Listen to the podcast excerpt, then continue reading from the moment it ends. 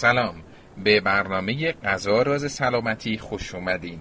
این روزها با فراگیر شدن بیماری های غیر واگیر که چاقی یکی از دلایل عمده اون هست تناسب اندام از امری مرتبط با زیبایی تبدیل به امر واجب و کاملا مرتبط با سلامت شده. از طرف این روزها کم نیست. دستورالعمل هایی که با تبلیغات رنگارنگ کالای خودشون رو ناجی افراد چاق می‌دونند. به هر روی یکی از راه های تناسب اندام رژیم های غذایی است که البته علمی تر از قرص ها و برچسب های لاغری هستند. در این بین اما باورهای غلط زیادی هم درباره رژیم های لاغری به وجود اومده که در این برنامه به اونها خواهیم پرداخت. با حضور دکتر حمید رضا فرشچی متخصص تغذیه و فوق تخصص چاقی و دیابت. در ابتدا مقدمه ای رو میشنویم از رژیم های کاهنده وزن. رژیم غذایی یا برنامه غذایی چیزی است که در طی دو دهه اخیر حداقل مورد توجه بیشتری قرار گرفته. ولی واقعیت این است که همه ما برای برنامه زندگیمون یک برنامه ریزی می‌کنیم. برنامه های مختلفی رو داریم. برای غذا و تغذیه که به طور روزمره از صبح تا شب حداقل در زمانی که بیدار هستیم زمان قابل توجهیمون رو به خوردن می‌پردازیم. به نوعی ما خواسته و ناخواسته برنامه ای رو براش داریم. انسان هایی که در قبل هم زندگی می‌کردن به این میپرداختن. شاید با توجه یا بدون توجه یک برنامه ای رو داشتن. مثلا فرض بگیرید یک فردی هر روز می‌گفته که خب من روزهای جمعه مثلا حلیم می‌خورم کله پاچه می‌خورم یا یا خیلی چیزهای دیگه. این برنامه ریزی وجود داشته و با اون زندگی می‌کردیم یا خیلی وقتها بدون برنامه این رو دریافت داشتیم. در طی دو دهه اخیر که شیوع بیماری های غیرواگیر به یکی از معضلات جامعه بشری تبدیل شده و متاسفانه در جامعه ما هم به طبع جامعه بین‌المللی بیماری های غیر واگیر یواش یواش داره جایگزین بیماری های واگیر میشه. شاید در دو دهه قبل بحث چاقی فقط جنبه زیبایی و تناسب اندام رو داشت. خیلی از افراد به این دلیل بهش توجه می‌کردن که در یک زمان خاصی می‌خواستن یک برنامه غذایی رو داشته باشن که احیانا تناسب اندامشون حفظ بشه. این انگیزه شاید در سالهای قبل مربوط به تناسب اندام بود. شرکت در یک مراسم خاص بود. الان انگیزه شده نتیجه آزمایش یا خدای نکرده ابتلای به یکی از این بیماری ها یک دفعه میان یک برنامه ای رو داشته باشن که این مشکل رو ریشه کم بکنند اینجا همون جای سوالی است که برای ما ایجاد میشه. میان این افراد رژیم های خاصی رو برای خودشون تجربه می‌کنند. رژیم هایی که بعضی هاش اصلا اثر نداره بعضی هاش واقعا اثر داره اثرگذار هست. در کوتاه مدت نگاه می‌کنن می‌بینن وزنشون به طور قابل توجهی کاهش پیدا می‌کنه. احیانا اولین آزمایشی که بعدش می‌گیرن هم می‌بینن که بعضی از فاکتورها طبیعی شده و احساس خوشایندی بهشون دست میده. نوسانات وزن اتفاقا شیوع بیماری های متابولیک و شدت بیماری های متابولیک و بیماری های قلبی عروقی رو به مراتب بیشتر خواهد کرد. این به چه معناست؟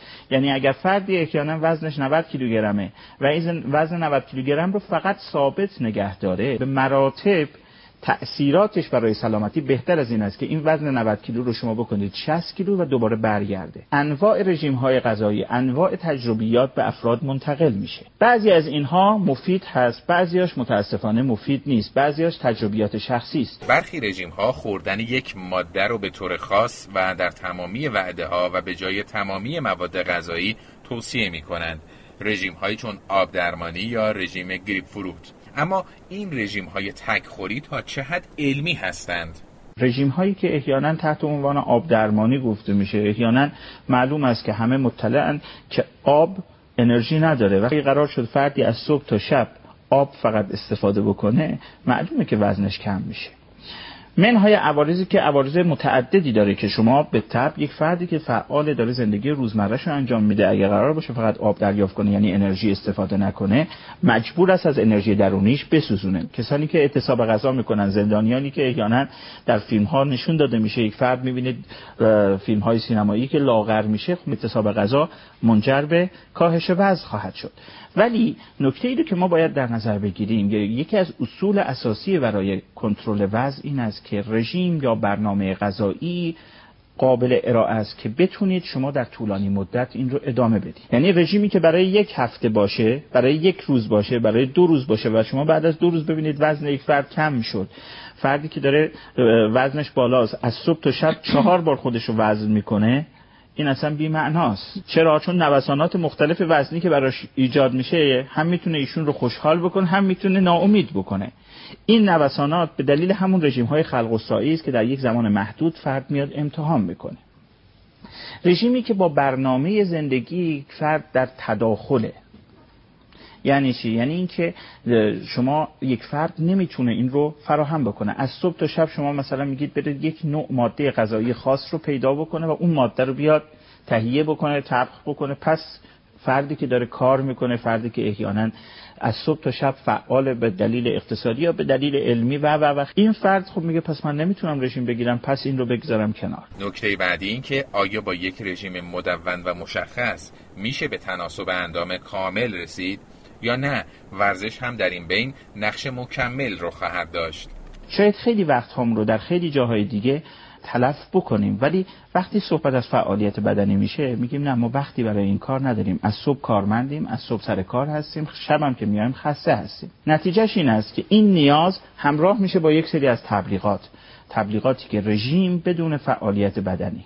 به شما رژیمی میدیم که نیازی دیگه نداشته باشه فعالیت بدنی داشته باشه. این رژیم هم با اون چیزی که باید به طور فیزیولوژیک در فرد رخ بده سازگار نخواهد بود. نتیجهش این است که شاید شما وزن رو کم بکنید ولی این وزن کم کردن ماندگار نخواهد شد. یعنی شما باید به نوعی انرژی سوخت و ساز رو هم افزایش بدید. حالا اینکه هر کسی چه نوع فعالیت بدنی باید داشته باشه این خودش یک بحث جداگانه است. من توی پرانتز فقط بهش اشاره کنم. کم نیستن خانم ها یا آقایونی که احیانا مثلا فرض بگیرید که 60 سالشونه 50 و خورده ای سالشونه. وزن بالاشون باعث اختلالات اسکلتی براشون شده. درد ستون مهره ها رو دارن درد زانو رو دارن. برای این فرد یک دفعه تصمیم می‌گیرن 20 کیلو می‌خواد وزن کم بکنه حالا می‌خواد این فرد احیانا وقت بیشتری رو داره. تصمیم می‌گیره از امروز پیاده روی جدی رو داشته باشه. این هم توصیه نمیشه. یعنی برای این افراد اگر شما بیاید یک دفعه کسی که تا این حد تحمل نداشته روزی یک ساعت پیاده روی رو بگذارید دقیقا به بیش, بیش از روز سوم ادامه نخواهد یافت. یکی از باورهای شدیداً تثبیت شده در رژیم درمانی بحث کالری مواد غذایی است. آیا رعایت میزان کالری دریافتی و پرداختن مطلق به اون برای یک رژیم لاغری مطلوب کافیه؟ نکته بعدی این است که ما در رژیم فقط به کالری نباید بپردازیم شما در جمعهای فامیلی یا جمعهای دوستانه خیلی وقتها وقتی افراد یک ماده غذایی مطرح میشه میگن اون کالریش زیاده اونو نخوره این کالریش کمه فقط کالری رو میشمرند. پرداختن فقط به کالری هم وزن سالم رو برای یک فرد تأمین نمی‌کنه. یعنی خیلی از مراجعینی که به متخصصین تغذیه مراجعه می‌کنن میگن آقای دکتر خانم دکتر ما می‌دونیم فلان چیز کالریش زیاده ولی نمی‌تونیم جلوی خودمون رو بگیریم. وقتی خسته میایم باید اون کیک رو بخوریم. باید آجیل رو بخوریم. چرا چون اون رفتاره عوض نشده؟ کالری همه مواد غذایی رو حفظه. مثل این میمونه که یک فرد راننده می‌دونه که چرا قرمز رو نباید رد بکنه. ولی در فرصتی که براش ایجاد میشه اگر برنامه ای داشته باشه می‌بینید که اون رو رعایت نمی‌کنه. اون لذت غذایی با اون کالری درسته که شمارش ماشین حسابش همه کالری ها رو حالا بگذاریم از اینکه بعضی وقتا غلط و نادرست خیلی از کالری ها رو محاسبه میشه. ولی دانستن فقط کالری ها باعث تغییر و برنامه غذایی یک فرد نمیشه. من مثالی رو بزنم. نشون داده شده که افرادی که احیانا صبحها چیزی رو نمی‌خورند و بعد از ظهرها اون ماده غذایی رو استفاده می‌کنند حتی اگر همون میزان کالری رو دریافت بکنند احتمال چاقی درشون بیشتره. چرا این رو بهش اشاره کردم؟ کم نیستند آدم های چاقی که صبحها میلی به خوردن ندارن. یعنی یکی از عادتهای معمول افراد چاق این است که صبحها یا دیر از خواب بلند میشن اونهایی که خانه دارند به کار نمی‌پردازن صبحانه دیر می‌خورند یا صبحانه اصلا نمی‌خورند اتفاقا یکی از برنامه هایی که برای خودشون در نظر می‌گیرن این است که برای اینکه بخوان وزنشون رو کنترل بکنن میگن خب ما باید انرژی دریافتیمون رو محدود بکنیم. حالا که می‌خوایم انرژی دریافتی رو محدود بکنیم اشکال نداره صبحانه نمی‌خوریم. متاسفانه باید گفت خیلی از این افراد به طور ناخواسته در طی روز به بهانه اینکه صبحانه را ندارند در طی روز انرژی زیادی رو دریافت می‌کنند. در رژیم درمانی یکی از مواردی که مورد قفلت افراد واقع میشه کار اونهاست. چرا که بین کار و شغل و چاقی روابطی وجود داره. افرادی که شبکار هستند شیفت شب در ادارات در جاهایی که خدمت رسانی عمومی برای مردم هست اهم از بیمارستان ها و کسانی که شبها بیدارند.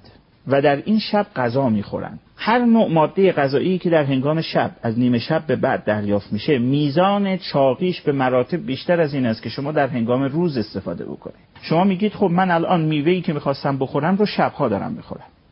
بگذاریم از اینکه به دلیل اختلالات هورمونی که برای کسانی که شبها همیشه بیدار هستند ایجاد میشه حتی اگر انرژی دریافت نکنند هم براشون تغییر وزن رو ایجاد می‌کنه. برای همین نشون داده شده که پرستارهایی که احیانا شبکار هستند یا راننده هایی که شب رو هستند مطالعات نشون داده که این افراد بیشتر در معرض چاقی قرار می‌گیرن فقط این نیست که شما سر سفره غذایی من و شما به هم تعارف کنیم که خانم اون رو استفاده نکن اون انرژی زیاده این یکیش انرژیش کمه. من نهارها هیچی نمی‌خورم. بعد می‌بینید که سر قابلمه که رفتند همون افراد کم نیستند. افراد چاقی که به دلیل زخم زمانهایی که دیگران بهشون می‌زنند در مجامع عمومی هیچ چیزی رو نمی‌خورند.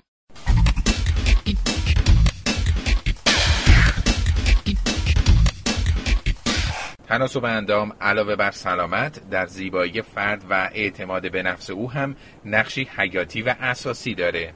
اما شکی نیست که رژیم های خودسرانه و غیر علمی شاید در کوتاه مدت نتیجه بخش باشه. اما در کنار عوارضش ممکنه باز هم بدن رو در موقعیت چاقی قرار بده و به این ترتیب بازگشت فرد به وزن نرمال و تمایلش نسبت به رژیم جدید امری باشه سخت و دور از ذهن. پس لازمه در رژیم درمانی کارها به دقت و به صورت علمی پیش بره تا بدن و روح و روان فرد از آسیب ها در امان بمونه. تبیان دات نت گنجینه صوتی.